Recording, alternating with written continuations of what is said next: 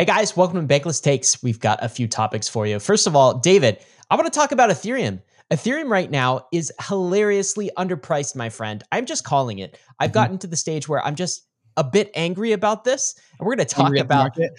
Yeah, there's a fundamentals mismatch between the market price and what Ethereum's actually doing. We've got Bitcoin above 40k, we got token prices surging, and I want to talk to you about why I think ETH should also be surging. David, it's the market that's wrong. It's not us. What else we got? Speaking of fundamentals, does Solana have any? Oh. A notable crypto investor said that there is a 25% chance of Solana flipping Ethereum. How did he get to this number? We will do our best to unpack that. Lastly, I want to tell you why I'm starting to hate debating the word decentralized or decentralization. I love the concept, but I hate what the word has become and what I think we should use instead. As always, these are the takes this week from David and myself. If you don't mm-hmm. like our takes, there's other episodes for you, but this is where we cram it all into one concise episode. David, we got a shout out from one of our friends and sponsors. What do they want us to know? Aevo, previously known as Ribbon Finance, how you might know them, has been dominating the DeFi landscape with 70% market share in options and perps. Uh, they are now launching AEUSD. So while you do your trading of options and perps, you also get 4.7% yield while you do so. Uh, thanks to the AEUSD, you can deposit and start trading at bankless.cc slash AEVO. That's A E V O. Ryan, why is Ethereum hilariously underpriced? This is a tweet you put out not too long ago. Uh, what do you mean by this? Dude I, am just sick of it. I think i think somebody has to say it. Somebody has to start getting loud or louder on twitter because uh, it's just not right david. I feel like ethereum is hilariously underpriced at 2.2k mm-hmm. right now. It's very clear with bitcoin above 40k we are now in the bull market and i'm seeing a lot of price pumping on like what ifs types right. of, of tokens. Other what what if price movements? Yeah. Yeah. And I think Ethereum has actual fundamentals. So I spent some time enumerating the fundamentals. And again, I don't know. There, there, there's some price point at which like Ethereum is, is fairly priced. Mm-hmm. But in a bull market, I don't think that price is 2.2K. Right. I think it's a lot higher. I, yeah. I, I spent some time enumerating this in contrasting Ethereum right now versus the start of the last bull cycle. And uh, I, I, remember the start of the last bull cycle, um, Bitcoin had its run, DeFi tokens had its run. And at some point in time, a number of us, myself included, just said, enough is enough. ETH at like 200 is hilarious. It is mm-hmm. stupid. Mm-hmm. And uh, we, I started this thread at this time to just track the number as it went up. Started at 200, then it went to 300, then it went to 500, and then above a thousand. It started to become more fairly priced, you know. And I, I started tapered off after things got above 2K. Where I am feeling similarly about Ethereum right now. And here's what's different from last cycle to this cycle. David, first of all, Ethereum now makes 2.7 billion in annualized profits. That is fee revenue collected versus Ether issued. Yeah. Right. And uh, you can see all of this on Ultrasound Money, by the way. And if you contrast this with like, if, if you do like a price to earnings, I mean, how mm-hmm. much are you paying for uh, Ether market cap versus how much it's earning in terms of profits at $2.7 billion? The PE ratio, which is a common metric used in uh, the stock market, common metric used for any capital asset, whether you're renting a house or you're trying to value a stock. The PE ratio of Ethereum right now is 98. Mm-hmm. Okay. That is relatively low. Contrast that with Amazon. Amazon's about 75 right now. So the amount that you're paying for $1 of earnings is $75 with Amazon. Okay. So Zoom, I think what that what that means, uh, 98 to 75, is that the market is pricing in that Ethereum will grow at least 25% faster than Amazon to put yeah. it like reductively. Yeah, 25%. Is is that a conservative estimate to you? Feels that way to me. If, if Amazon is a massive company, how do you grow that thing very quickly? I know. Yeah. So you I mean, if you look at other um, high tech stocks, uh, Salesforce right now, you know what their PE is, David? I, just I, I think like I saw Netflix at one point in time was at 400. Netflix goes to 400. Salesforce right now, like uh, customer relationship management software, huh. software as a service, you know, it's been 163 is their yeah, P, ratio. Dumb. That's Zoom dumb. is 150. Also okay? dumb. I mean, yet, maybe, maybe that's fair, but something is dumb here because Ethereum's only 98.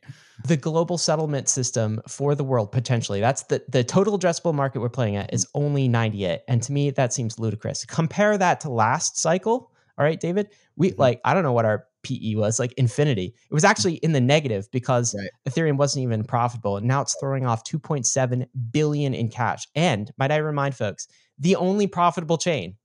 All right. So this is not like the Uh, other and Tron. chains. And Tron. Oh, Tron. Tron. yeah. Shout out Ethereum Tron. and Tron. Shout, out Tron. Justin Sun, uh, Tron. Uh, so that that that's my first point. I think that is completely different than last cycle. Also, David, I was looking at Ultrasound Money yet again, which is a fantastic place Mhm. to go view all of the uh, Ethereum fundamentals. And you know who are the highest block space buyers? This Oh, let me- let me guess. Last cycle, Protocols are.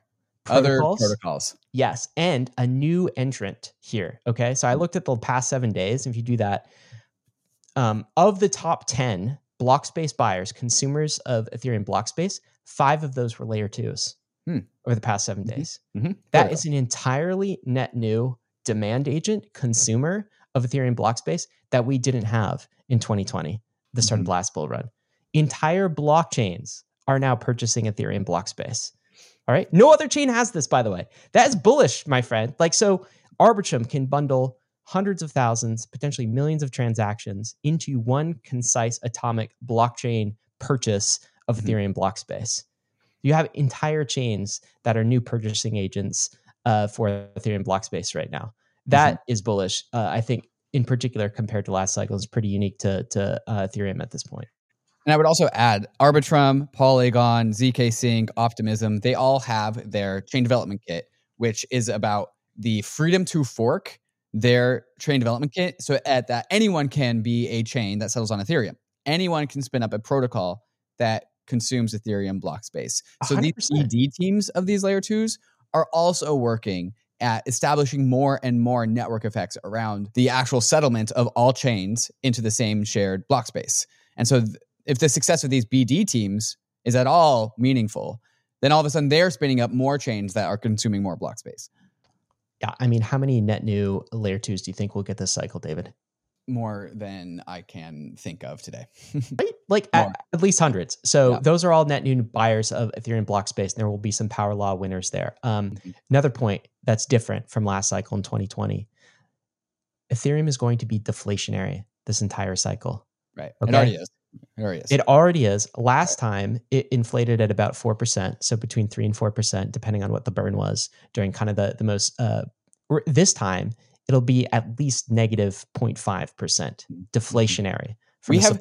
Never seen the full a full market cycle where Ethereum was deflationary. We had Yes. EIP, we had the merge happen late 2022. Yeah. Like at the end of the bull market. We have never seen like when all of the the massive amounts of demand for Ethereum block space was happening was all pre-merge. We have never seen a full cycle of complete Ethereum deflation. We do not know how how hot the burn can get. It can it can get pretty hot. I I wouldn't be surprised if we saw like one to two percent for Uh-huh. like periods of time, maybe Oh, yeah. weeks, maybe Yeah, yeah. months. Mhm. But like we've never been net deflationary in a bull market, and this time uh, we will be. Another point, David. Okay, so we've been talking about um, Ethereum as if it's valued as a capital asset and is a pretty attractive PE ratio, like relative to other uh, growth uh, tech stocks. That's not even factoring in the monetary premium Mhm. that Ethereum and Ether, the asset, can actually have, right? So if you look at something like gold, you know, 10 to 20% of its use is industrial, right? It's like kind of like mm-hmm. a ingredient, a commodity to produce other goods. It's a mm-hmm. consumable product. The rest of that value of the, you know, eight to 10 trillion dollars of value that is in the market cap of gold, that's all monetary premium. That's Mhm. because people use it as money. They use it as a collateral. They use it mm-hmm. as a store of value. Well, mm. Ethereum and Ether, the asset, is a store of value, is a collateral source in the Ethereum economy. Okay. Yeah. And, and the 98 PE, that's just valuing it as a capital asset. Right. There's actually That's only one part of the Yeah. triangle that is valued at 98. so there's a dial on ultrasound money where you can just like uh you crank this up to the Make it equivalent to gold. gold. Equivalent to gold. Yeah. Equivalent monetary premium Uh-huh. Because that's table stakes. If crypto meets gold at par in terms of money, I will consider that the bearish case for crypto. we are so- here to be at least beat gold. So gold is like a 10x above its utility value in terms of monetary premium. If you did that for Ethereum, it just add 10x to it. It Mhm. would be already be worth 22k. Yeah. Okay. And and, And, and, the- and- and this is okay. So this it's worth 22k if we give ETH monetary premium equivalent amount of gold. and Yes. at a PE ratio equivalent to Amazon. Yes. Which again, I would consider both of these the conservative versions of the long form of these things. Sure. And people can adjust that however Yeah. they want. If you don't believe in monetary premium, you just want to view uh, Ethereum as a capital asset, well, great. It's, you know, Mhm. a PE of 98 right now. Mhm. Okay. If you want to crank that to like 10x, then you then you have the monetary premium value. So the other point that's different, this cycle, David, uh, bondholders, Ethereum bondholders, we call these validators, they're getting paid, my friend. So right now, ultrasound money, it's about 5.3% uh, inflation rate. So if you add issuance, which is about 3.1, you add kind of the fees, the Mhm. tips for um, Blockspace themselves, MEV, so the tip that you receive for block uh, Blockspace ordering, you get about 5.3% on your ETH Mhm. yield. No which goes chain- which goes up when block space demand also goes up. So Yes. five five point three percent is the current floor in this like early stage bull market environment. And people say, well, a lot of chains have yields, like any staking chain has yields. Okay. But the difference is Ethereum has real yields, not Mhm. just nominal yields. A, a lot of the issuance when you're doing proof of stake on, on other chains, if they're not, if they're inflating as much as they are Right. dishing out to validators, Right. it's just a nominal increase. Yields not- are like ten percent, and inflation is like seven percent. So actually, you're only getting three percent. Yeah, and oftentimes it's even less than that, right? It's Mhm. like there's kind of a, a delta there. So this is all 100% real yield versus like nominal yield, which I think Not is not just not just hundred percent. It's so it's five point three percent real yield, and then you add on the one percent deflation, the half a percent deflation that we're currently experiencing. You add on both of those things. Yeah. Okay, here's another thing, David. This cycle, uh, Bitcoin is very likely, hopefully January, when you go destroy uh, Gary Gensler's Horcrux, um, Yes, is going to get a spot ETF in the US. Uh-huh. Yep. We've we've done episodes on this. This is going to unlock trillions in capital. Guess what else is likely going to happen this cycle? I give this a 80% probability in my Mhm. mind, talking to all of the analysts. Ethereum is going to get a spot ETF as well. hmm Okay. It'll be Mhm. Bitcoin and Ethereum, and no one else is really close in getting through the gauntlet of getting a, like, it took 13 years for Mhm. Bitcoin to get here. Okay. It's taking seven for Ethereum. No one else is going to be ready this cycle. And we've done entire episodes on this. This unlocks trillions in potential capital. Mhm. Okay. So, and what I would say, an amplifier for this, now that Ethereum, do you remember last uh, cycle? People were upset about crypto, investing in crypto. It's like it's not ESG friendly. Look at all Mm-hmm. The proof of work. Like Yep. NFTs are bad because they burn so much energy. All right. If you look at a Bitcoin or Ether ETF, only one of those is Mhm. actually like ESG friendly right, now. Only, only one of those doesn't burn any like, you know, carbon. Whether you care about that, bankless listener, it, it's kind of irrelevant to the narrative of because like, the market wants that. And Somebody that's not your values. That's fine, but the market loves that as well. So that's what we got. We got the only asset to get a, a spot ETF, and it's the only asset to get a spot ETF aside from Bitcoin, but it's the only asset to be ESG friendly with the spot uh, ETF. So that is bullish from an inflows perspective. Oh, I've got I've got more to add to that. From oh, please. Yeah, so the you know, the Bitcoin and Ethereum ETFs. This is something that's echoed by Matt Hougan at um, Bitwise and a few other other places. Ethereum as an instrument, as a financial instrument, is just more interesting to traditional market investors because it looks and feels like a high growth tech stock in comparison to Bitcoin, which is a little bit more on the money side, which is you know honestly confusing to a lot in, of investors. And so while Bitcoin has maybe 2.5, 3x the market size of Ethereum, I think Ethereum itself out punches above its weight class in terms of external market demand simply because it's viewed as a software tech stock platform, which is easier to categorize in like the high gross risk at risk assets that uh, traditional invest, uh, investors will will uh, categorize it in. So, I mean, it's not going to, it's probably not going to meet Bitcoin in terms of external capital demand, but it's going to punch above its weight class in terms of its market cap versus how much external demand that it, there is. This is what is the vibe that has been reported by people who speak to traditional investors out in this space. I think uh, bankless listener David and I could go on uh, with these takes. Uh, there's course. there's like the eigenlayer increasing the ETH yield. There is uh, eth- Ether being sent out to other chains, being the money for other chains, which is something that we saw in last bull premium. market. The Yeah. monetary premium of ETH is strong. P- People need low liquidity chains, low TVL chains need to have Ether as the money in their system because their system's not money either. yeah, Like the the growth of the Ether unit of account yeah, has been up only. yeah.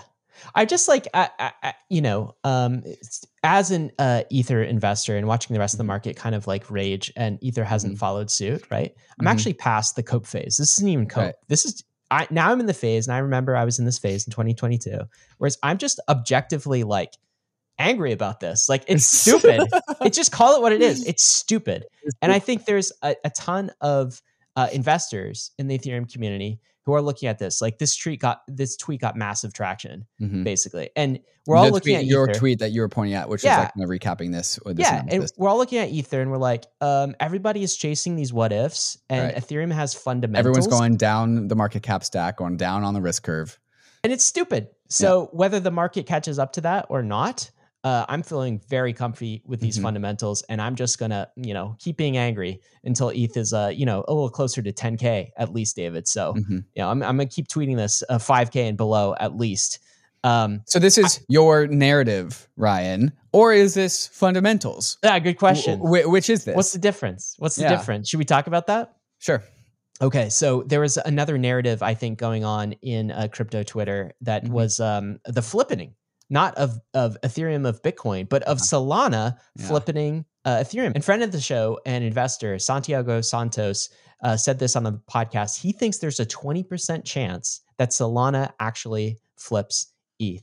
Okay. I, I thought we should talk okay, about this Santi. take on Bankless. Okay, let's let's hear the rationale. Okay, so do you want to hear him explain himself? Yep. There's a version of this next cycle where Solana flips Ethereum. I think it's a greater than 25% probability. You think it's a 25% probability that Solana 20% probability that Solana flips Ethereum. I don't want to say this cycle doesn't necessarily mean that Ethereum shrinks in size. Solana just uniquely enables different use cases that introduces way more usage, utility, therefore value. So Santiago goes in more detail in a follow up tweet. Fundamentally, the Solana case, bull case, uh, boils down to this: one, a viable scalability roadmap with more integrated network architecture, parallel execution, and local fee markets. Really cheap transactions, I think, is what he's saying here. Yep.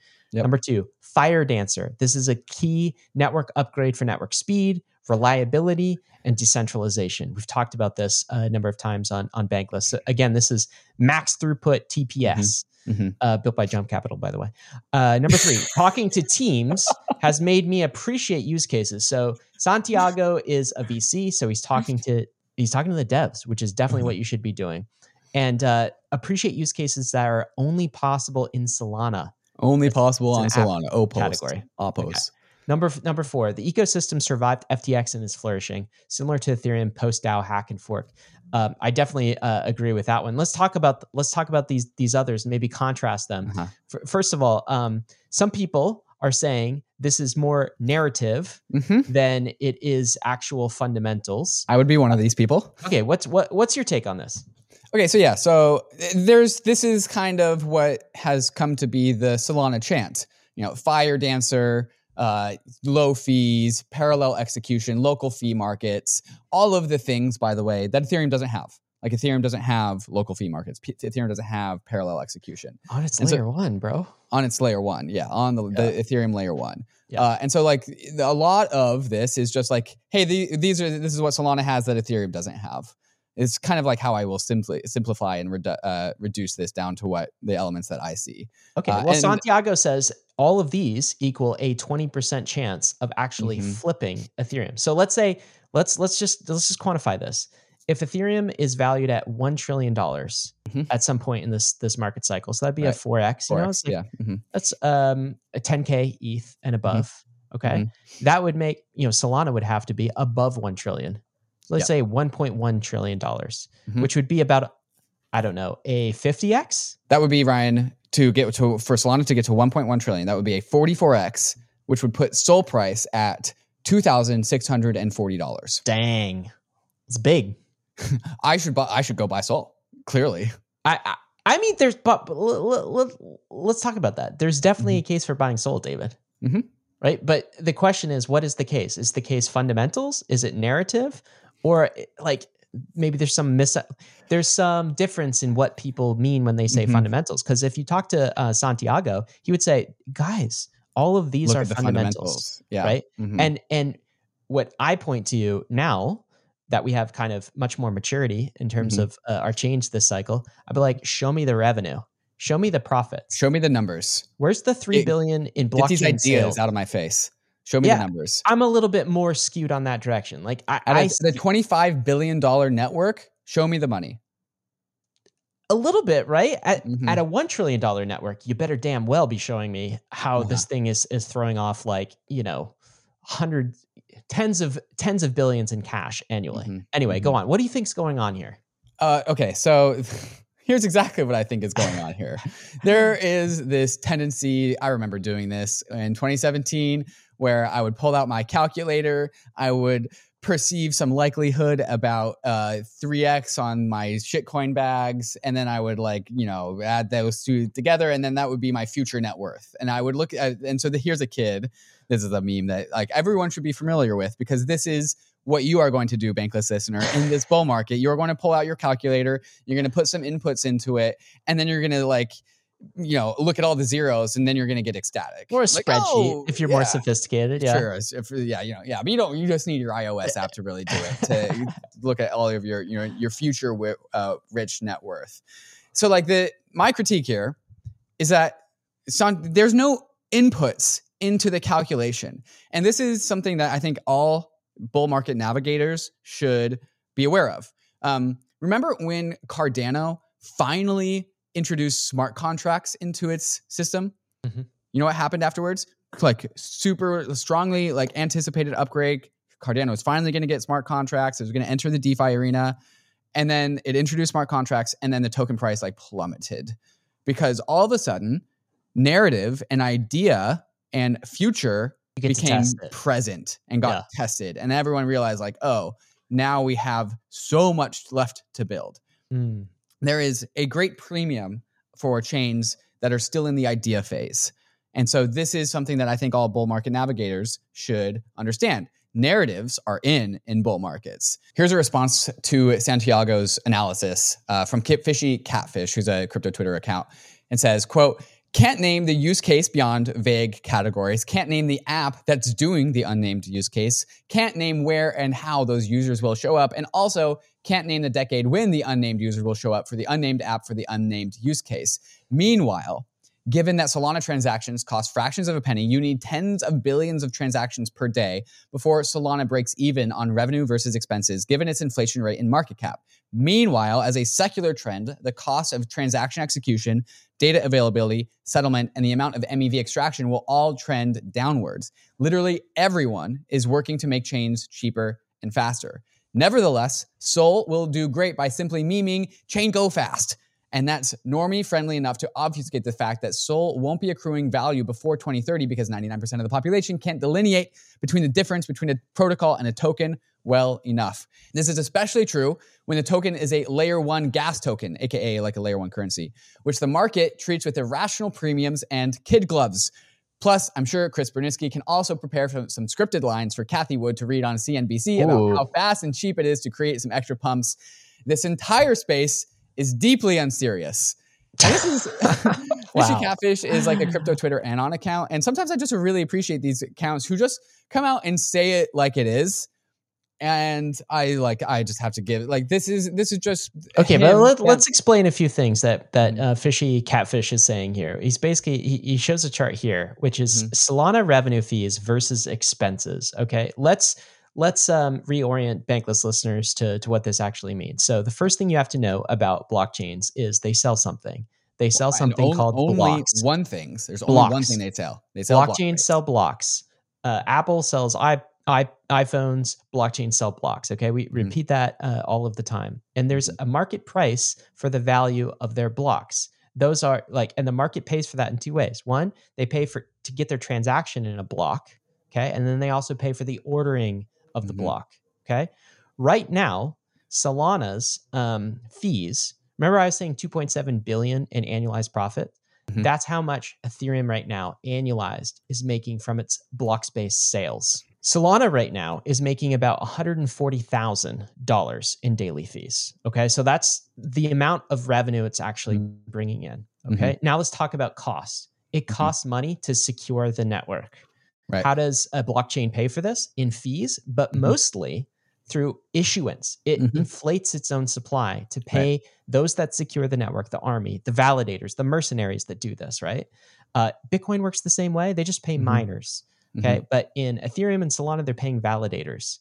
In Ethereum, they're also paying validators a, a certain amount in, in terms of ETH rewards.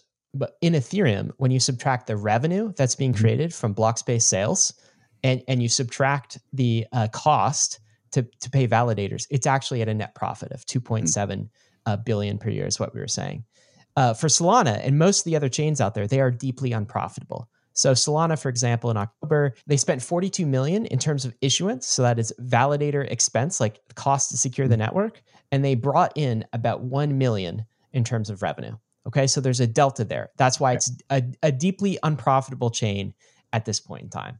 That's what that's what Catfishy is is saying here. It's Mhm. basically like we're beyond like the speculative era of crypto. Like that was that was series A, maybe series B. We're post some product market fit. Like we actually are selling block space to the masses. And so you can start to compare something like Solana belong but you know beyond speculative fervor you can actually look at transaction revenue and how much it's doing what the profitability is and maybe we should be looking at chains from that sort of fundamentals perspective and Mhm. less from just from a speculative hey number go up. Like it's you know it's valued based on a story that we tell. Hmm Putting these into daily numbers, Solana collects $140,000 of daily fees, daily transaction revenue, and then it issues $11 million in SOL tokens to go to validators, who, similarly to Bitcoin, actually have to sell a decent amount of their SOL in order to run, maintain their, their profit. Main, maintaining a Solana validator is actually a pretty expensive endeavor. And so that turns into sell pressure. And this is something I would say, going back to one of Santiago's uh, uh, rationales for why Solana has a 25% chance to flip Ethereum. One of them was Firedancer, right? Why is every everyone stoked about Firedancer in the Solana ecosystem? Because it makes transactions cheaper and faster. It actually reduces the amount of fees that the Solana network can take. And so there's this like identity crisis about Solana that I think is like under the under the under the hood, under the under the iceberg. All they want to do is reduce, reduce, reduce fees and also that will just put them further and further away from actually being able to store value in the native Sol token which goes back to what fishy was saying this ma- massive critique that fishy was saying the market treats with irrational premiums and kid gloves because no one can understand the difference between a protocol versus its token well enough if there's bullish adoption on solana clearly that goes well for the Sol token but that is not a given and this is something that I think the entire industry has struggled to actually produce into its layer one uh, assets, which actually kind of induces this speculative demand about the narrative of tokens, especially in bull markets, because in bull markets, fundamentals don't matter. It's all Yeah. about the story, it's all about pricing in the future. And it's also about pricing in the perceived future, not the actual future. Well, let's let's go back to Santiago's stake though. So, um, I actually think that there is the possibility that Solana flippins Ethereum. I wouldn't rate it as twenty percent. I Sure. would rate this as like I don't know in the single digit percentages, but I wouldn't um, completely say that that that's not going to happen. But I think if it does so, it will do so based on narrative, not fundamentals, because I don't see the fundamentals. When I say fundamentals, I'm talking about you know is the block space profitable Mhm. basically and i i don't see those rising uh you know 40x this Right. year let's Yeah. say and uh, particularly when they are you know expanding the the transactions per second on the solana in, in the way that they are Mhm. uh what what uh chance do you give it what like do you think that solana could flip in ethereum this cycle Yeah. So, like, what are some catalysts, some Sol catalysts that I can actually get behind that it doesn't have now that it could have in the future? Uh, like we we give a lot of critiques. I'm about to give a lot of critiques of like Solana TVL. And it's not that great, but that's something that could actually change. Like more stable coins could go to Solana. Sure. ETH could go to Solana, and all of a sudden we can get some actual real TVL into this chain. Uh, that's not doesn't make it uh, tied with Blast, for example. Uh, and so another one is like reservation f- demand for Sol. Okay, so if Sol's not generating revenue, if Sol is inflating, if that can be offset by alternative reservation demands, as in collateral inside of DeFi applications, that can be a real fundamental monetary catalyst. premium for Sol. monetary basically. premium for Yeah. Sol. Yeah. And so like if the validators aren't able to hold on to their Sol because their operational expenses and the issuance rates are so high, then somebody else like the other uh, sinks for the Sol token come come about that can largely be DeFi. And so like stuff like this can start to also create a narrative like, oh, the Sol is now money, right? Maybe the Yeah. Solana community goes through the Sol is money uh, phase because they realize that that's actually how you have sustainable economics at the layer one. So like maybe that can also help propel a flippening, a, a narrative flippening. But I'm with you; it's in the single digits. Why do I think it's so low? I want to I want to level check some fundamentals about Solana that we all know and love. TVL. Solana is eighth after the three major Ethereum layer twos, Arbitrum, Optimism, and Polygon. Also eighth after Avalanche, another competing ETH killer. And all of these, including the Ethereum layer twos, are behind Tron and Binance Smart Chain, which are, of course, behind Ethereum as well. So, like, it's got some TVL to accrue in the first place, Look. even after all this excitement from Solana. And the there is like, I think there was like a hundred thousand, yeah, hundred thousand uh, active monthly users on Solana, and that has since jumped up to 175 in the last month. So there's Yeah. some growing adoption here. Um, even after all of that, we have not seen a growth in stablecoins or TVL on Solana all that much. It's And it's a- competitive out there, David. It is like all of these layer twos, all of these chains are are Mhm. launching. It's basically all the competition is going on the execution layer, Mhm. and there's even uh, probably I I would guess there'd be up to five SVM layer two chains. That's Solana Virtual Machine Mhm. layer two chains that are trying to like uh, clone the success of Solana's uh, Mhm. parallelized uh, execution environment Right. and launch that as a layer two. That's going to be competitive with Solana as well. At least I think it will be. Yeah, Um, and that's that's just the SVM. There's also parallelized EVM teams like Monad coming onto the Ethereum into into the, the layer one space. To be honest, and so the and also the whole narrative around Solana is the payments chain because Visa is integrated there. Uh, I'm sorry, Ethereum's not even the payments chain. It's Tron. You have to compete with Tron, not even Ethereum. So the whole like Solana Ethereum narrative is again just a narrative, and that's just like the first half of fundamentals reality. The second half is like, okay, if we want Sol issuance to net out, as in we want burn on Sol, Solana does have a burn. 50% of transactions on Solana are burned. We need a 500x in transactions volume on Solana to break even to stop issuing Sol more than is burned. 500x. And then if we want to match uh, Ethereum in demands of in terms of deflation, which is the Solana narrative, by the way. This is the art narrative that um, Austin articulated to me when I had him on the show. That needs to be a 1000x in demand of Solana transaction volumes, which brings Solana to a whopping 250 billion transactions per second that it has to sustain forever in order to be at par with Ethereum's bear market deflation volumes. 250 billion transactions per second, Ryan. Does that seem reasonable? Is that Well, a so- rational so- number? So uh, I don't think so, and I think it's time to start looking at uh, kind of the these uh, chains f- from a profitability perspective. I mean, we've Mhm. been doing this for 13 We've years, been trying to get this industry to move That towards said- fundamentals and profitability for a cycle. That said, let, let me flip that and, and let, let me give you the uh, if we're wrong, how are we wrong sort of Mhm. take. You could take the you could make the case that we are so early that competing for market share is the thing that you want to do. That profitability doesn't matter. So if you look at a you know a startup, they don't care so much about your profit. They don't care at all. They want you to recycle all of your profit back into growth. And that in, a certain way, that's essentially what Ether- what uh, Solana is doing. They they don't care about profit. In fact, they're willing to dilute the existing, I'll, I'll call it in quotes, token holders, shareholders, right? Mhm. Uh, dilute them and recycle that and subsidize blockchain fees. So the Solana argument would be like, no, we're just playing a game to make uh, loss leader transactions as cheap as possible. And we don't care if um, we're diluting our token holders right now because we'll make that back later in network effect and maybe potential MEV. So I would say if we're wrong, David, that's how we could be wrong. I'll also say like a second thing, which is uh, Ethereum and layer twos has not solved its uh, UX problem right now. Yep. It's Yep. really freaking stupid and hard. Yep.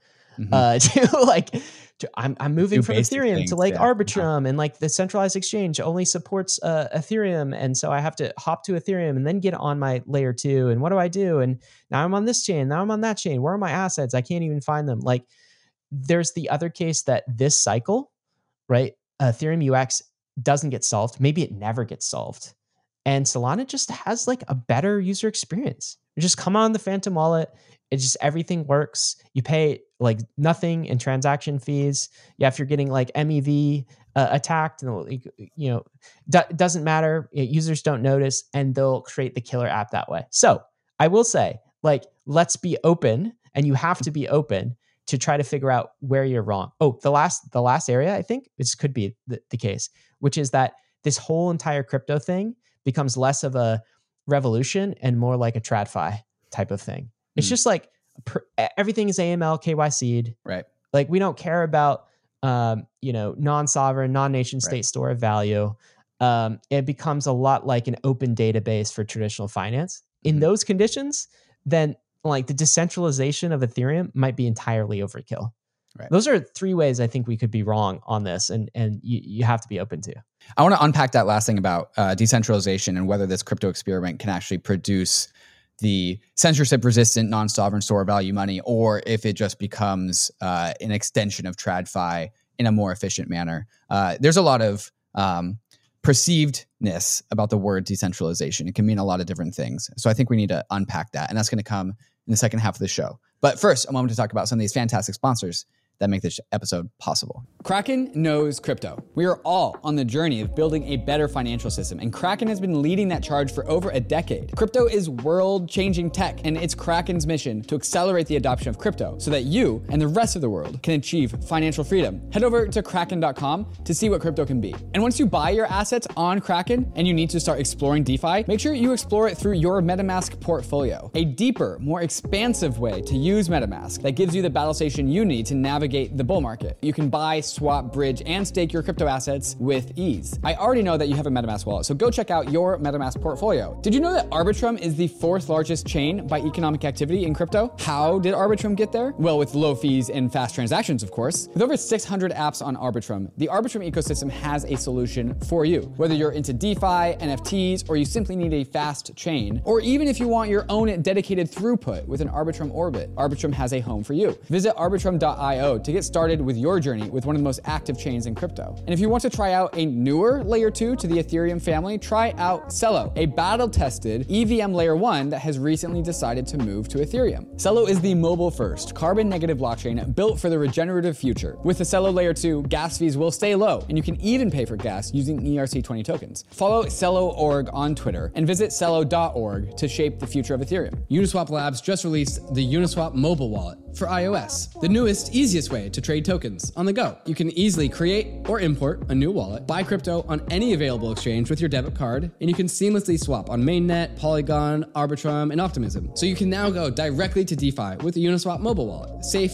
simple custody from the most trusted team in DeFi. Download the Uniswap wallet today on iOS. And last up, GMX, but specifically GMX V2, offering even faster on chain trading for DeFi liquidity providers. GMX is a permissionless, decentralized exchange that offers perpetual futures and spot trading. Liquidity providers receive 63% of all of GMX's protocol fees, and GMX users get a referral link to lower fees for you and your referrals. Try out GMX V2 now at app.gmx.io. Now, onto the show. All right, let's get into this word, David, that you alluded to. This word decentralization. I've actually, I think I've I've come to hate the word decentralization, not like the meaning of it. So, so I don't want uh, folks to get me wrong, but just the debates about it and the lack of definition for it and the lack of context and the whole discussion around it, at least in uh, crypto circles and on crypto twi- Twitter, it's almost Mhm. become like a a form of religious warfare. It's like a Right. Is supercharged it word.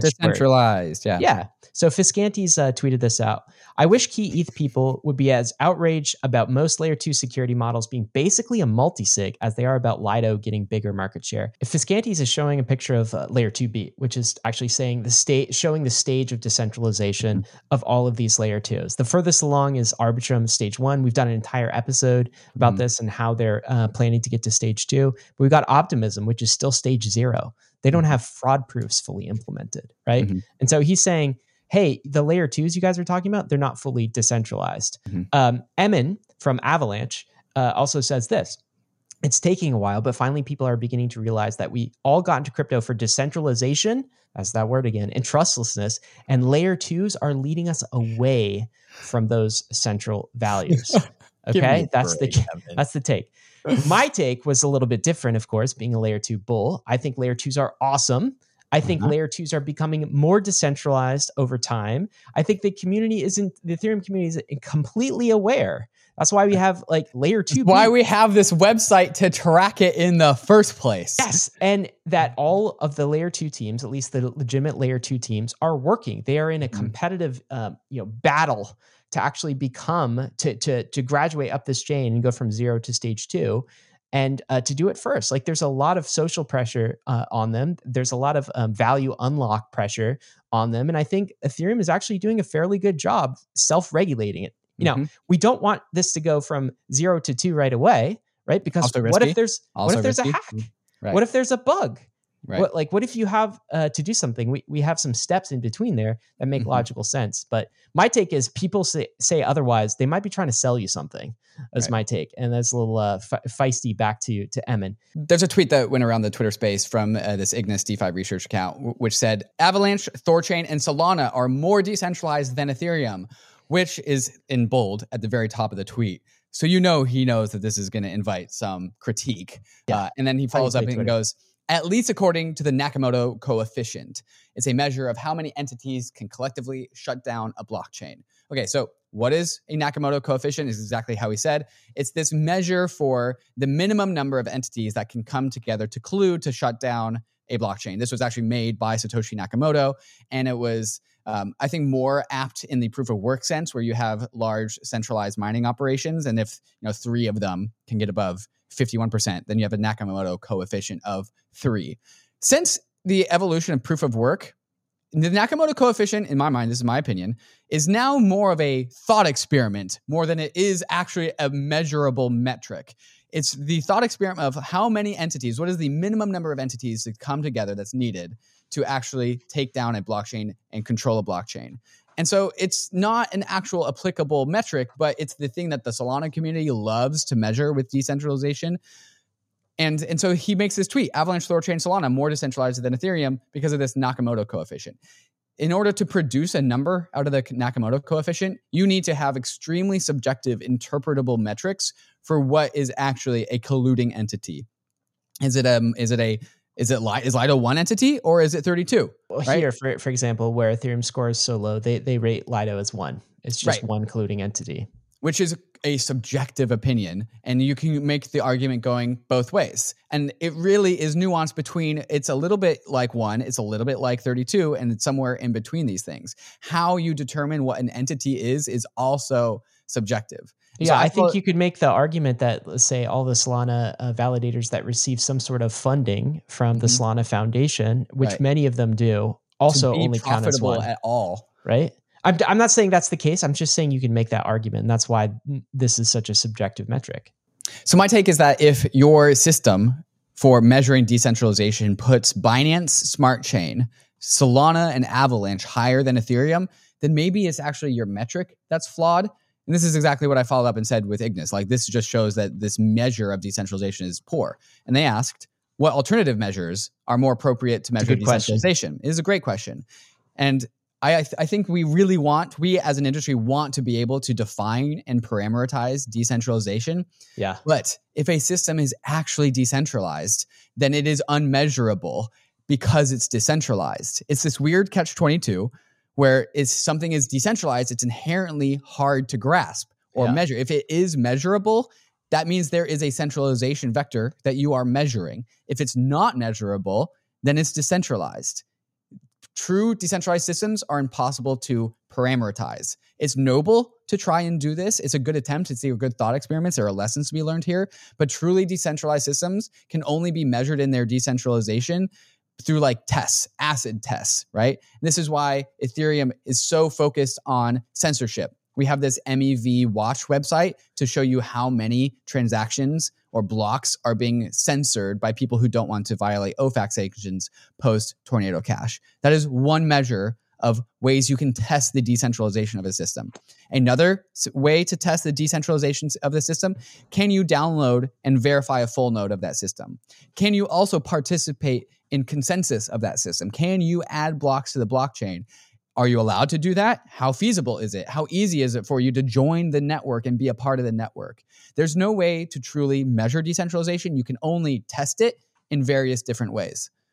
Yeah, I agree with that. That's kind of my take on it. Is I actually I think we have to get out of uh, this quest for a definition of this holy world word mm-hmm. called decentralization because every community is going to point to their set of features and be like oh here it is right. we found decentralization and the non-holy communities the non-sacred communities will be those that don't have that feature set and are cut outside yep. of it and yep. i think this applies to bitcoiners who, mm-hmm. who talk about like you got to run a full archive node and they define an archive node as a very specific thing that you know ethereum has kind of a different uh, mm-hmm. definition of, of what a full node is. And uh, you know, th- this was a, a, debate in a religious war you know, a couple of um, years ago, right? Uh, you know, Solana other communities have Nakamoto coefficient. They score very highly on that. Nakamoto so they're like, this is what decentralization actually means. The worst thing about the Nakamoto coefficient is you can measure it in an interpretable way. It itself is not objective. Sure. It's not an objective so, system. And we will never come up with an objective measurement of decentralization that's perfect. So my mm-hmm. take is similar to yours, David. We should just stop trying. Let's we are beyond that again. We are beyond the narratives of what decentralization actually is. And now we mm-hmm. get into fundamentals. Here's a fundamental. You brought it up. Uh, if you deploy something like Tornado Cash to your mm-hmm. chain, some sort of privacy tech, and the smart contracts themselves are sanctioned by the most powerful government in the world, that is the United States government says, mm-hmm. no, these smart tra- uh, contracts are illegal. Can the network still process that transaction? That's mm-hmm. the question. Okay. This is the case for uh, Tornado Cash on Ethereum. There are a list of uh, addresses, smart contract addresses, and actual wallets that are blacklisted by OFAC. Um, can those transactions still go through? On mm-hmm. Ethereum, the answer is yes. Yes, they unequivocally can. yes. Here's an entire website that's a watchdog for this. It's called MEV Watch. Mm-hmm. Not only can they go through, but actually OFAC compliant blocks have gone down over time. Mm-hmm. Mm-hmm. Okay. And like there's a whole story here that we could get into. But the reality is, Ethereum has now passed an acid test right now for coercion. Okay. Because why, why do we even have decentralization? So that we can re- resist corruption and mm-hmm. coercion. Mm-hmm. This is coercion. A major government says you cannot process the transaction. The Ethereum network processes it uh, anyway. The Ethereum network doesn't give a fuck. The decentralization test is passed. Okay. Mm-hmm. Um, mm-hmm thought experiment. If you had some sort of Tornado Cash, uh, smart contract, OFAC uh, sanctioned addresses on your chain, will the transactions still go through? Ethereum is really the only chain that's gone through that. Mm-hmm. Bitcoin really has, I mean, Bitcoin has also passed that test, but it doesn't have DeFi. So it's just like sending to you a, a Bitcoin mm-hmm. address. It also uh, process like um, passes that check. But if the miners start to censor, David, right, that's where yeah. you get into oh it's not passing the test here right um, solana and avalanche and many other networks have not gone through this but that's something right. you can test by the way being tested is bullish because if you are being tested by nation states it means you are threatening to nation states yes and the tam of a nation state is under duress by that nation state right yes. it, it, it means that ethereum is now pushing up against something as large as the united states and the United States is saying, I don't like this, stop it. And Ethereum is like, well, the United States nodes will stop it, but I'm going to continue going. Why? Because it's a protocol, like TCP/IP. Does it get? Yep. Does it decide? I mean, mm-hmm. no, because it's a decentralized protocol, right? That's what that's what your network should be. And by the way, if this ever becomes not the case, and Ethereum is unable to process an OFAC mm-hmm. sanctioned transaction, okay, mm-hmm. then you'll know it's not decentralized. And so these failed. acid tests apply equally across mm-hmm. all chains. Um, and I think there's a an acid test for how much MEV is being extracted right. by centralized parties in the future. Right. We can mm-hmm. start to measure those things. MEV is a parameter for measuring the centralization of the blockchain supply chain. I think we can start to measure what's the uptime of your chain right? Because that has to do with with censorship. If a nation state can just disrupt, you know, right. your chain and throw it mm-hmm. offline. Uh, Solana I, is approaching one year of 100% uptime. In February, it will cross its one year mark. Congratulations, almost. In February, it was down for 18 hours. I'm just saying, like, okay. And then you know, last year, I mean, they're getting better. It's whatever. It's getting I better. guess, It's you know, we're better. chewing glass Right. and stuff, Right. but like, it's getting better, but in an environment, Ryan, that is not antagonistic because the, uh, Solana has not run up against as large of a power of the United States as America. And so when it does run into that test, is Solana is currently in a imagination environment, whereas it has not been faced with a reality environment. If something like Tornado Cash got deployed on Solana, it w- might invoke the ire of the nation state, and that would be a real test. But right now, we are in the joyous la la land of no reality, only narrative. Yes, Everything's yes. sunny. Everything's just like you know, it's a sunny field of meadows of low transaction fees. Everything's great. Yes, and the proof will be not in the religious word of decentralization, however we Mhm. define that. The, the the proof will be are we able to pass these acid tests? And by the Right. way, it's not a given that Ethereum will be able to pass these either.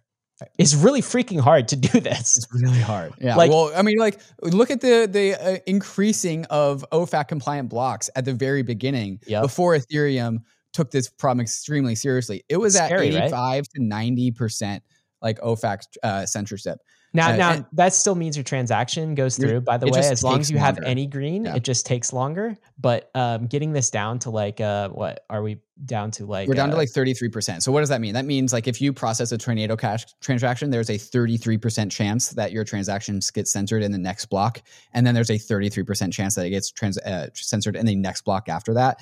And so like, you know, in, in, in enough blocks and, and, and, you know, 33%, you know, one third chance, you're going to get that transaction verified pretty damn soon within a minute. Yep. Um, in when it was uh, somewhere at like 85%, you might be waiting up to like five minutes, but Yeah. it always goes through and eventually and we like that number to be sooner rather than later. Yep. And by the way, if all of these kind of collapsed and we fail on any of our chains to pass these um, these decentralization acid tests, then Mhm. guess what, David? I think we've recreated uh, TradFi, TradFi, yeah, and uh, we may as there's well less just money in that world.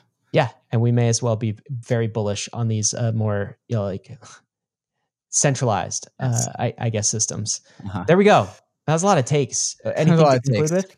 Yeah, I think part of this, just to frame where we are in this cycle and why this conversation is happening, is because we are in the midst of a changing of the seasons. This is a tweet that I liked from Chris Burniske, who goes, As a long term investor, be loud in the bear and quiet in the bull. And I followed up and said, I know a Chris changing of the seasons tweet when I see one. Uh, this is Chris just saying, "Hey, like I've been loud in the in the bear market. He was very loud about calling the bottom right af- after FTX collapsed. Congrats, Chris! Like great call. Uh, he's very loud about you know, the growth of Solana over the next year. He's uh, also that has painted uh, numbers for him in the market. And now he's, I think he's kind of giving us a wave goodbye. It's like, okay, that was I'm gonna be that was the now. bear market. I'm going to be quiet now because Yeah. it's the bull market. And so this is to me a changing of the seasons. And this is also why we have seen risk go down the market cap stack. And because uh, we are seeing people try to price in the future. Uh, and so to conclude the show, this is my the last tweet that we'll read out here. I say in bull markets, fundamentals are bearish and narratives are bullish. And why is this true? Because narr- because fundamentals ground you in reality and narratives are all about what you can imagine the future to be hypothetical futures and the world the, the sky is the limit anything's possible until you're cardano and you invoke smart contracts into the system They're also very fleeting, right? Narratives Yeah. move from from one uh, place to another in like three month cycles, right? Uh, Yep. Anyway, uh, I will start to quiet down. I think a little bit when ETH is more reasonably priced at 2.2 k. It is not reasonably priced. It is hilariously undervalued from my perspective, at least in the bull market. Guys, this has been Bankless Takes. Thanks for staying with us. Got to end with this, of course. Risks and disclaimers. You know, crypto is risky. You could definitely lose what you put in. Prices go up, they go down, but we are headed west. This is the frontier. It's not for everyone, but we're glad you're with us on the Bankless journey. Thanks a lot. And Ryan, we've gone on for about an hour in this episode, and I just did some little napkin math on my calculator here. Uh, in the hour that we've been recording, Ethereum has burned four hundred and Solana has issued four hundred and fifty thousand dollars, and that is where we will leave this episode.